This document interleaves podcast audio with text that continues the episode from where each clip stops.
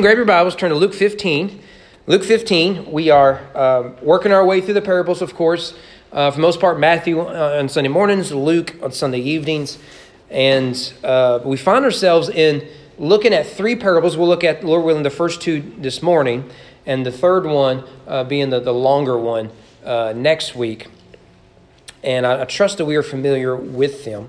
Uh, often, uh, these first two are overlooked in favor of the, the, the, third, the parable of the two sons, or often called the parable of the prodigal uh, son, but there's really two boys there that are involved.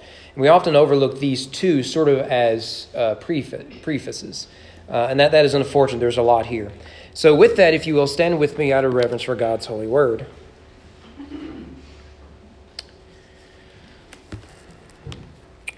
Verse 1 of chapter 15, evangelist Luke writes on the inspiration of the Holy Spirit.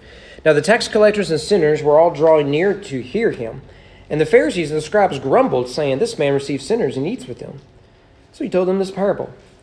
What man of you, having a hundred sheep, if he has lost one of them, does not leave the ninety nine in an open country and go after the one that is lost until he finds it? When he's found it, he lays it on his shoulders, rejoicing. When he comes home, he calls together his friends and his neighbors, saying to them, Rejoice with me, for I have found my sheep we have lost. Just so I tell you, there will be more joy in heaven over one sinner who repents than over 99 righteous persons who need no repentance. Or what woman, having ten silver coins, if she loses one coin, does not light a lamp and sweep the house and seek diligently until she finds it? When she has found it, she calls together her friends and neighbors, saying, Rejoice with me, for I have found the coin that I had lost. Just so I tell you, there is joy before the angels of God over one sinner who repents. Let's go, Lord, in prayer. Our Father, we ask as always you would open our hearts and our minds and our eyes and our ears, our mouth, our hands and our feet, uh, that we would receive your word, apply it to our lives, be transformed by the power of the gospel. But Lord, this is your work, and we ask that you would do it. Let us possess the joy of God. May I decrease so that you can increase. Name your son, we pray. Amen. May be seated. When my wife and I first got married, uh, we were living in uh, the metropolis of Louisville, and I was a youth pastor in Owenton. It's about an hour and a half drive. And so every weekend we would drive that hour and a half. And when we got married, uh, one weekend we'd stay at her parents, next weekend we'd stay at my parents, and we'd go back and forth. And, and we'd usually grab something to eat on the way in. Uh, she usually worked on Saturdays as a photographer, so we usually got in late on Saturdays and, and whatnot. And, and, uh, but on this one particular occasion, I called my, my parents in advance and said, you know, Mom, Dad, we, we're wanting to save some money.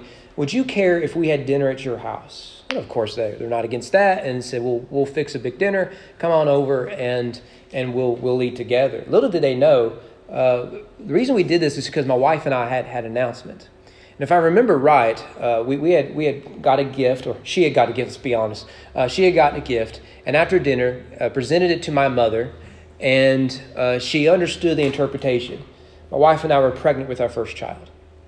Uh, and all of a sudden, my mother turned into a grandmother.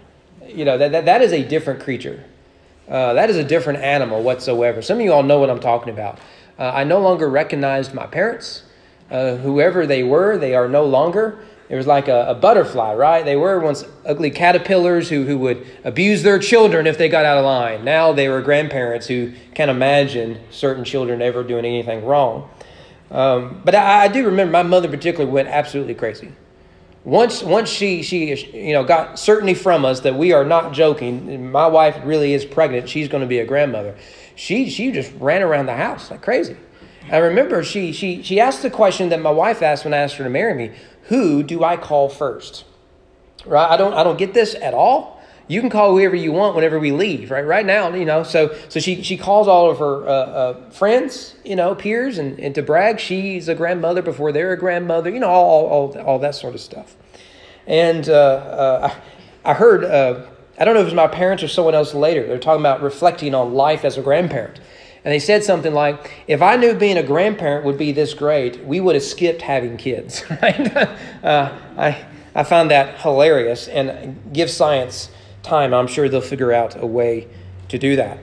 Um, well, I think it's clear that perhaps nothing reveals uh, what we care about most than that which makes us rejoice the most. That which brings us the greatest joy is a reflection of the things we value the most. And to anyone that, that is in family and close knit family, certainly the gift of life and love is something worth rejoicing. And what this passage is asking us to consider is what is the source of our joy?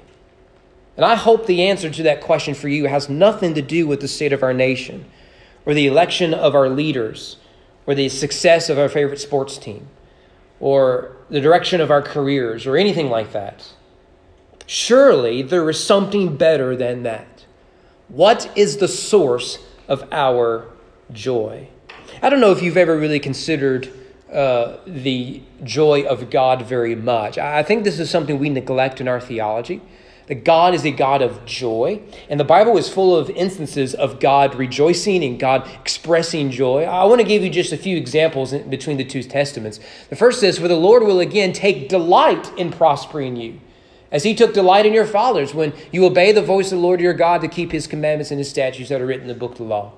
Right? He will delight in blessing you. Or consider the, the striking imagery of Isaiah 62 For as a young man marries a young woman, so shall your sons um, marry you. And as the bridegroom rejoices over the bride, so shall your God rejoice over you. Notice what, what, what, what the prophet does there. He's, he takes the occasion of a wedding where everybody is happy for the most part, we all have those family members that our spouse wish we didn't invite. But than that, everyone is happy at the wedding. And as, as a groom rejoices over his bride, I've told you before, the only time someone cares about the groom at a wedding is when the bride first shows up, right? They, they, they, they they, they marvel at the beauty of the bride. They briefly turn to the groom to see if he's crying, and whether or not he is, they go right back to the bride. That brief two second moment is the only time people care about the groom. Right? But we want to see the joy of that groom. And what does Isaiah saying here? That God rejoices like a groom over his bride. Jeremiah 32 says, I will rejoice in doing them good, and I will plant them in this land in faithfulness with all my heart, with all my soul. Notice there, God is rejoicing over doing good with the people of Israel. Zephaniah chapter 3. The Lord your God is in your midst, a mighty one who will save. He will rejoice over you with gladness. He will quiet you by his love. He will exult over you with loud singing. It's incredible. It isn't that, that God will rejoice, but that God will be very loud in his rejoicing. Do you have anyone in your life that has that laugh that you wish you could turn down a little bit? That is God here. God, God will exult in his joy over his people. Or consider what Paul says here in Romans 14 For the kingdom of God is not a matter of eating and drinking, but of righteousness, peace, and joy in the Holy Spirit. Notice the connection there between righteous peace and joy with the Holy Spirit, which means apart from the Holy Spirit in his kingdom, there is no righteousness, peace, or joy. Or we can look at something more simple that is the fruit of the Spirit. Notice again that it is the Spirit that, that gives love. It is the Spirit that gives joy and peace and patience and, and everything else. So, so the, the, the Spirit must possess these things in order to give these things. Thus, we can conclude that God is a God of joy. Thus, in a nutshell, the primary purpose of these parables is to illustrate that very point. Don't miss that. At its core, these three parables want us to see that God is a God of joy. Just look at the evidence there, that the central verse is not in the, the prodigal son. The central verse is in verse 7 with the sheep. Does it say there, just so I tell you, there will be more joy in heaven over one sinner who repents than over 99 righteous persons who needs no repentance. And notice how this is backed up in all three narratives. In verse 6, when he comes home, he calls together his friends and his neighbors, and, and he, what does he do? He says, Rejoice with me.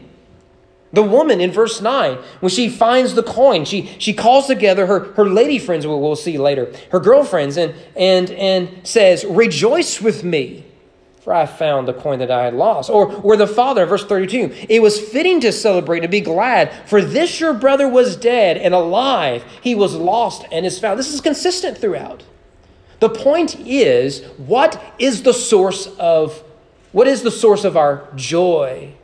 And for Jesus is arguing, he rejoices over new citizens of the kingdom of God. Let us start with the setup of these two parables in verses 1 and 2. No doubt anyone familiar with the Gospels will find the language here very familiar. Tax collectors and sinners were all drawing near to hear him, and the Pharisees and scribes grumbled, saying, This man receives sinners and eats with them.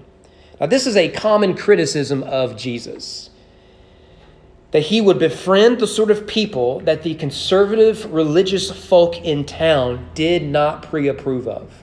Does that bother you a little bit that you have to get pre approval on who to hang out with from the religious folk? This is the, the complaint here. Now, we need to note here that religion always ties one's righteousness to outward ritual and personal relationships. So in this case, we see that to associate yourself with a harlot is to therefore to approve of harlotry. To associate yourself with a tax collector makes you, of course, a big government liberal. Right? So, so, so to associate yourself, to, to, to have a relationship with, to, to have a conversation with, is to therefore to buy into that ideology and lifestyle. And yet, Jesus welcomes such people to himself. He, he is as if he seeks them out. And is it any wonder why? In Mark chapter 2, we, we read, it says, When Jesus heard it, he said to those, Those who are well have no need of physician, just those who are sick. I came not to call the righteous, but sinners. Now, now don't misunderstand Jesus either here in Mark 2 or in Luke 15, he's not saying to the Pharisees, y'all are well. But I'm getting to an age that my stubbornness is getting to the point, and I see it in my father, the where, to where he will argue uh, hurt and sickness does not mean he's not sick, and therefore he doesn't need a doctor. Uh, do you have anyone stubborn like this in your life? You'll say, Oh, your back's hurting? You can barely walk. You can't function as a human being. If only there were trained professionals who can look into physical ailments. If only there were people, oh, I'll be fine. I'll be fine. Walk it off, right? Ain't nothing the little buttermilk couldn't fix, right? You know, rub some dirt on it, you'll be fine. You know people like this. Maybe you're one of the, them there people, right? You see, you have to know and willing to confess you need a doctor. So it isn't the so called well who need a doctor, it's those who know that they are sick. That's the point Jesus is making. He's saying here, everyone is sick. These people are willing to go to the great physician, but you are not willing to go. Jesus treats the tax collectors and sinners as fellow image bearer. He loved them and he listened to them. Now, naturally, whenever God is at work, religious people throw a hissy fit, right? If you knows that, I, I, grew up in a, a somewhat fundamentalist background. Um, that whenever God does something good, religious people will, will complain. Associating with sinners, they would argue, makes you a sinner. This is the nature of black and white religion. Let me just add a footnote there. This is why wokeness in America is itself a type of religion. It's very black and white. You're either this or you're that. There is no nuance, there isn't anything in, in, in between. Because it's driven by a religious impulse. A more biblical term would be idolatry. Regardless, the, the context of these three parables address this criticism. Why would Jesus associate himself with such riffraff of society? And, and what we need to see here isn't that Jesus is associating with them, he is rejoicing with them. All the Pharisees can see and will ever see is that they are and will forever be tax collectors and sinners. Again, this is what religion does. Religion says once you commit a sin, once you do something evil, you are forever that sin. Again, I can prove this from woke religion.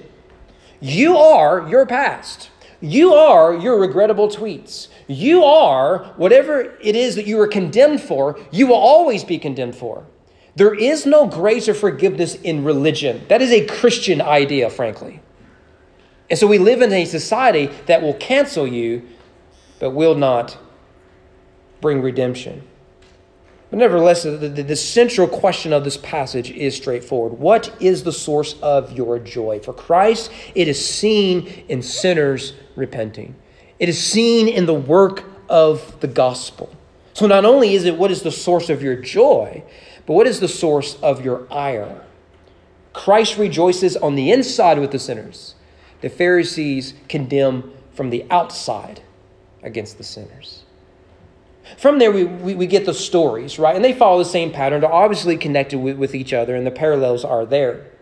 Let us start in verses 3 through 7 with the lost sheep. Now, each of these three, three parables follow the same general sequence. Now, now the prodigal son will, will, will add um, a sequence to it. But for the most part, this is the sequence that we are going to find. First, something is lost, then someone seeks it, they discover it, and then they rejoice over it. This is the same pattern you'll, you'll find in, in, in, the first three, and then with, with the uh, second son. It, it, it still follows it, but it's slightly different. We'll look at it next week. Let us start with the shepherd here, what, what it is that he loses. It's, it's there in verse 3. Um, what man of you having a hundred sheep, if he has lost one of them, does not leave the 99 in open country and go after the one that is lost until he finds it? Now, obviously, if you know your Bible, you know that shepherding was a common vocation at this time. Sheep were everywhere, requiring shepherds to watch them. This is an agricultural society. Uh, the use of shepherds that Jesus uses here is actually quite striking, not one that we would expect. Shepherds, contrary to what we may think of today, were not cute professions. You know, we, we, we decorate our house with shepherds. Uh, the early church, one of their favorite symbols of Christianity was a shepherd with, with a sheep over his shoulders, taken from this passage. Uh, we, we see them as uh, porcelain saints to, to put on a, on a shelf or something like that. That is not the case in the time of Jesus. To the Jewish mind, shepherds were among the lowest of the low. One of the reasons is because their profession kept them from going to synagogue or temple. They couldn't do it. They, they, they had a 24 hour job. They sat out there with sheep. The only people they got to talk to were sheep, right? And, uh, well, I'm sure there's a joke there that I will keep to myself. But, but they, they, they, they were lowest of lows, not for religious reasons, but for class reasons. They're poor. Um, you're not going to make a whole lot of money watching sheep and shearing sheep and taking care of sheep. But it isn't just, just for religious and class reasons, but for character reasons. They, they fit a stereotype uh, shepherds were rough folk. Whenever I was growing up, we didn't say a phrase like cussing like a sailor. My dad's a mechanic. He was around mechanics. We said cussing like a mechanic. So mom and dad were always, particularly my mother, let me say, my mother was always worried about us being influenced too much by mechanics. Why? Because their language was more colorful than, than what was approved in, in our house, right? So the way shepherds were. They, fit a stereotype. They were considered uh, low lives, dishonest, dirty people. And this is what makes the prevalence of shepherding so, so striking in the Bible. Think about how many of the major characters in the Bible are shepherds Abraham, Isaac, Jacob, the patriarchs. And then you can look at David, uh, you can look at Moses, there's plenty of shepherds through, throughout that, that are heroes. Or consider what it is David said when he's trying to come up with a beautiful metaphor for God. Psalm 23 The Lord is my shepherd. Although they were lower class of people, David lifts the, the, the profession up to use it as a metaphor for God himself. Now, most, most surprising is that the angels went to the shepherds to announce the birth and the arrival of the Messiah. And what a contrast that is. Angels who, who, who stand in the presence of God, shepherds watching their sheep out, out at night. What a striking comparison. But shepherds essentially had one job. They had one job don't lose any sheep. That was it. Don't lose the sheep.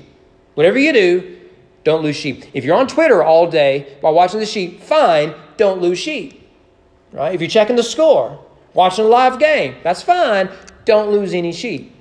If you're posting ugly memes about, about the guy who's elected or, or defeated in the last election, that's fine. Don't lose any sheep. Don't lose sheep. Now remember, the average family, let's just say middle class family, not really language they, they were familiar with then, that's really a modern idea, would have likely no more than 15 sheep. Lower class obviously would, would have significantly less. So what you likely have here is a fold of sheep from several families. Uh, your, your Richard probably didn't have much more than 100 or 200 sheep. So this is likely several families. And so what they do is, is they pull uh, the, the resources together. There are several shepherds involved, and together they watch these, these 100 sheep. And that explains why the shepherd can leave the 99 and then go pursue the one. And this is a strength in, in numbers. So, so this means that, that, that the shepherd is to never lose sheep. If they wander off, it is imperative that the shepherd tracks them down. No wonder then that this shepherd entrusts his sheep, the other sheep, with, with the other shepherds. It is imperative he doesn't lose that sheep. He may discover that this sheep has died, but that is not as bad as not discovering the sheep at all. You have to find the sheep, you cannot lose them. Now, notice the way Jesus puts this is he, he, doesn't say, Let me tell you a story about a shepherd. Rather, he puts it in the form of a question Which one of you, if you were a shepherd, imagine in that profession, if a sheep were to wander off, which one of you wouldn't pursue that one lost sheep? Of course, the answer is obvious because they have one job. You get that sheep. Now, remember, the Pharisees are, are think of them as bivocational. Virtually all of them have work outside of Jerusalem. Some may be farmers in the agricultural world, some may be carpenters or something else. So many of them probably owned sheep, and they understood if I hire a shepherd to, to watch my sheep, he has one job do not lose my sheep. And here we have a guy who's lost a sheep. So he says, Which one of you would go and pursue that one sheep? Sheep provided everything for families food, warmth, wealth, and a host of other things. And imagine if, if not that you have 15 sheep, imagine if you're a family with only two sheep. Losing the one is, is a very serious issue. I ever tell you what my very first pastoral ethical dilemma I was, I was ever asked? Was by a farmer. He said, Preacher, I want to know your opinion about something. It is illegal to shoot buzzards, right? Uh, the, the, the state needs buzzards because we have roads. Okay, you can figure out the rest. So the state needs buzzards. You can't just go shoot buzzards. But what if, this is the question, what if there, you you, got a cow that's about to give birth? You know what happens? The buzzards start to show up. Why?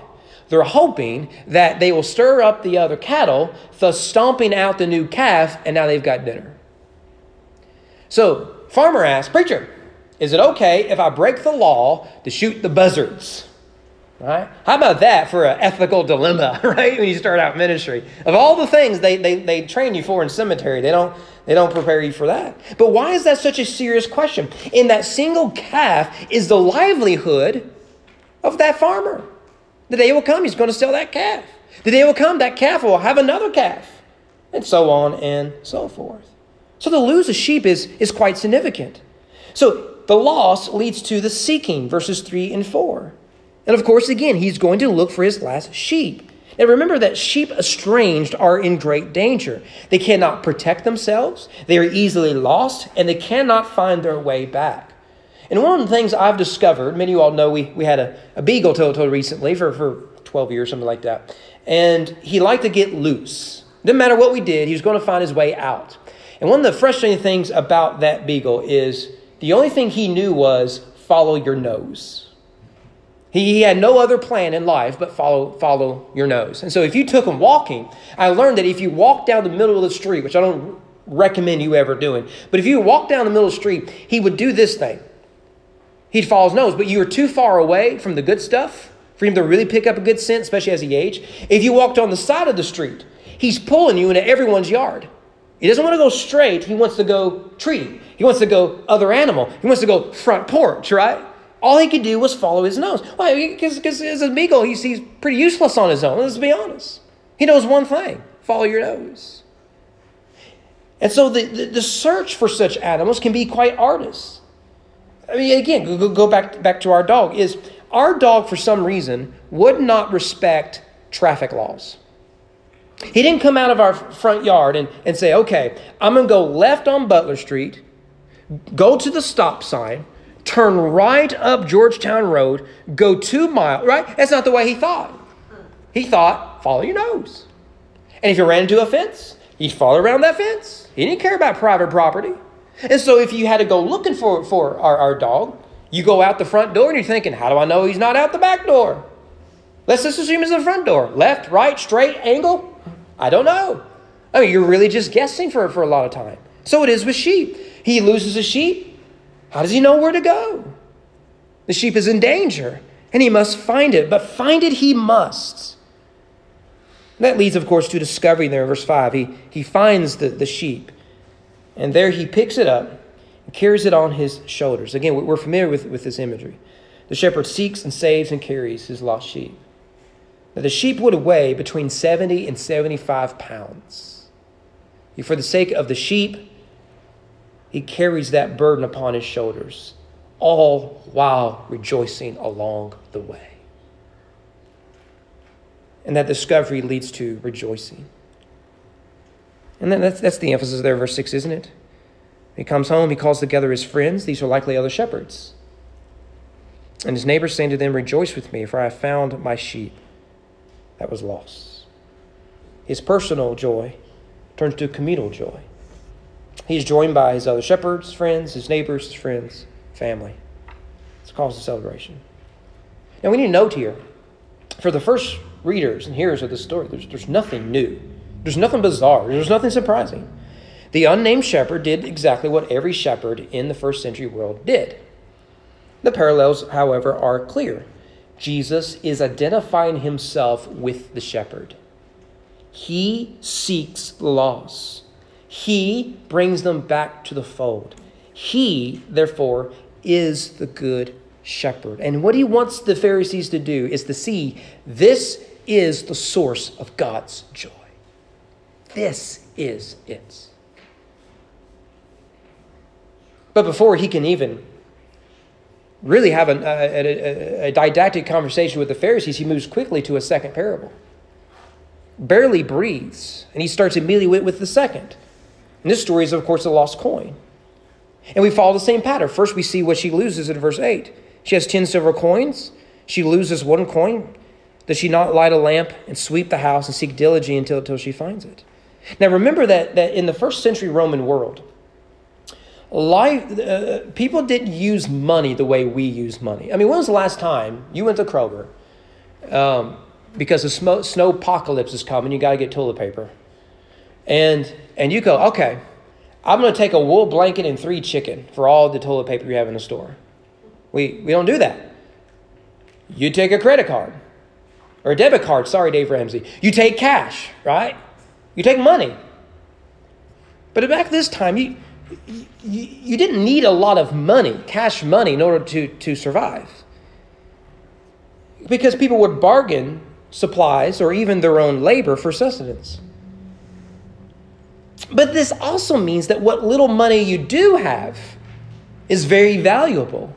So to us, it may sound like 10 coins. But if, it's all, if all you have is 10 coins, the loss of 10% of your financial income is significant, wouldn't you say? Of course it is. Now, these coins here are likely a denarius, a, a, day's wage. And although it's debatable, it's very possible. These coins were, were part of her dowry. Again, Jesus doesn't give us a whole lot, lot of details here, but, but, but a dowry is what is given to you uh, by your father at your wedding day. And that dowry was for the purpose of security. So if your husband died or something happened to your husband, you had something to fall upon, right? I mean, we, we do this sort of thing with, with life insurance, right? So, so maybe you have life insurance so that in the untimely uh, uh, nature of, of your death, your family isn't left stranded. If you're the primary breadwinner, that is a way to say, if, if the unthinkable happens, at least my family can still eat and live, right? We, we, we have something similar today. Different system, but still sort of the, the same thing. And so to lose 10% of her security would be devastating to anyone. And also remember that homes then are not like homes today. The floor is a dirt floor. I don't know if you know much about dirt, but a dirt floor can get quite dusty. And so imagine if you take a dark colored coin, let's imagine a penny, and you drop it in the dirt. How hard do you think it is going to be to find that coin? Now, occasionally, I have to wake my, my wife up. Let's say in the middle of the night. Say, say, uh, I need to go use the restroom or check for the burglar or something like that. You know, you know, regular father stuff. And I'm reaching over for my glasses because I am. Wow, you are looking so much better now. I really can't see a whole lot of. Y'all aren't wearing bright colors. Well, Gus, you're really looking a lot, lot better now. But I am, I am blind, right? Uh, if, if you see me without glasses, you'd better hope I got my new contacts in right? And, and occasionally I'm reaching over for my glasses, can't see, it's middle of the night, and I knock them off. And I know now, you need my glasses to find my glasses. That's a problem. But I can't find my glasses to find my glasses. And I have one fear when that happens. I'm going to put my feet on the ground on top of my glasses. Right? Or if I somehow miss, I'm going to get on my knees to look on, on the ground, and what's going to happen? My knees are going to crush my glasses. It's the only way I can see. So, so it becomes impossible. Now, I may know the general area where they might be, which they're usually not. It's funny how that happens. But I need my glasses to find my glasses. So I got to elbow her and say, honey, I'm sorry to bother you. I know you're sleeping well, but I can't see. I need to use, use your eyes. So here's a lady. What is she going to do? She goes, I've got a coin. Thankfully, it's not breakable. Wow, now I can really see. Um, and and she, she, she's going to pull out all the stops. She's going to sweep. She's going to do everything that Joanna Gaines tells her to do in these situations. And she is going to find that coin. So, verse 8, I'm glad you all caught that little joke. So the end of verse 8 is, is she seeks it. She, she turns the house over. She turns on the lamp. She, she, she, she, she does it all, right? She does everything that she, she can. And, and then at the end of verse 8, on to verse 9, she, she discovers it. And so she rejoices. And what does she do? She does the same thing that the shepherd does. She gathers her friends, her neighbors, she rejoices. Again, as I said earlier, the word friends and neighbors here are in the uh, feminine, um, which I know is illegal now, but um, or it will be in a few weeks, I'm afraid. Um, but in language, it, implies that she's calling up her her gal friends. They're going to celebrate together. No doubt, eat chocolate and watch HGTV. No, no doubt about it. But she's going to to rejoice. And now notice the picture Jesus has here. On the one end is a shepherd, a lowly shepherd. On the other is an impoverished woman. And what's the story? They lose, they seek, they discover, they rejoice. These are the lowest of the low. Maybe not in moral character, but certainly in class. And in each instance, Jesus has one message. You see it there, don't you? Just so, verse 10, I'll tell you. There is joy before the angels. Who, who is before the angels? It is God Himself.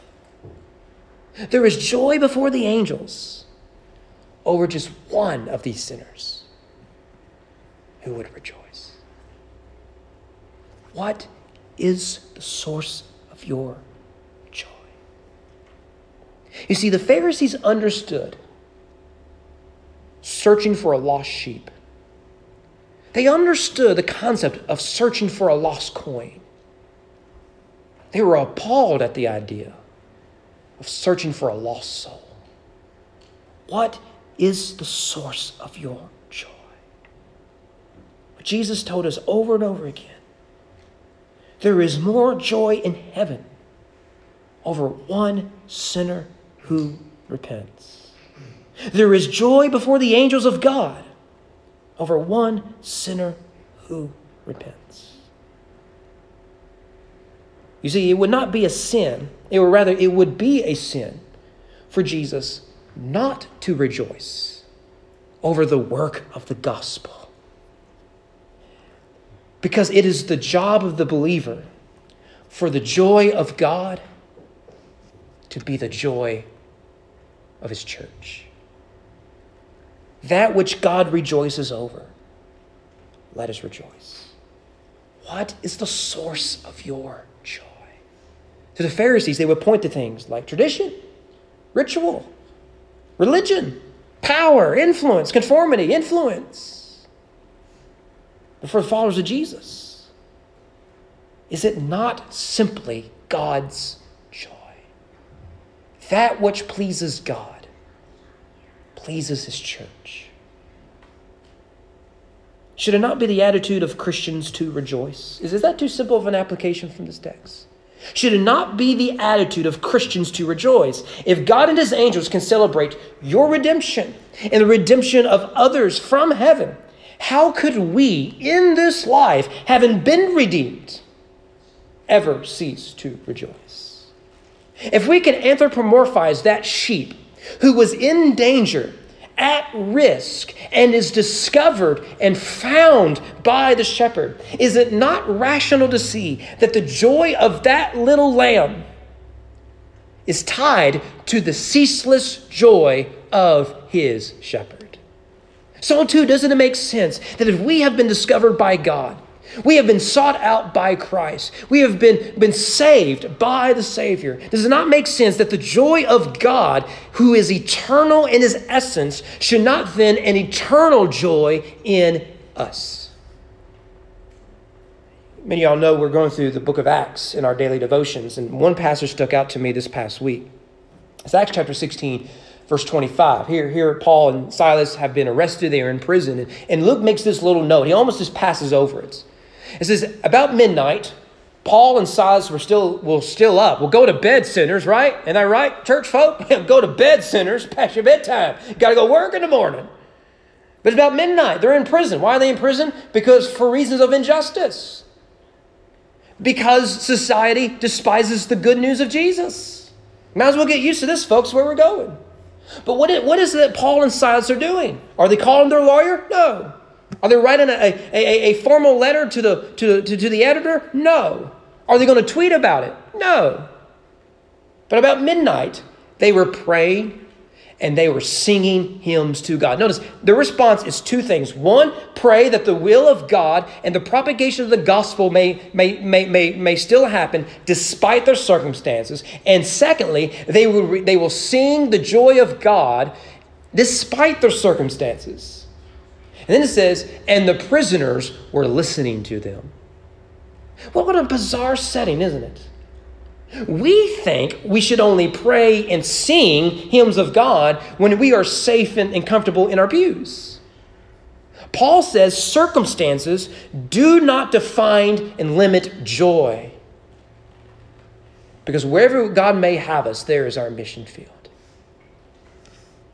They rejoice. Their attitude is one of joy, even in prison. We can put it this way They did not sing, Nobody knows the trouble I've seen. Nobody knows my sorrow. Rather, they sang, Behind prison bars, joy to the world. The Lord has come. Let earth receive her King. What is the source of your joy. Let's pray.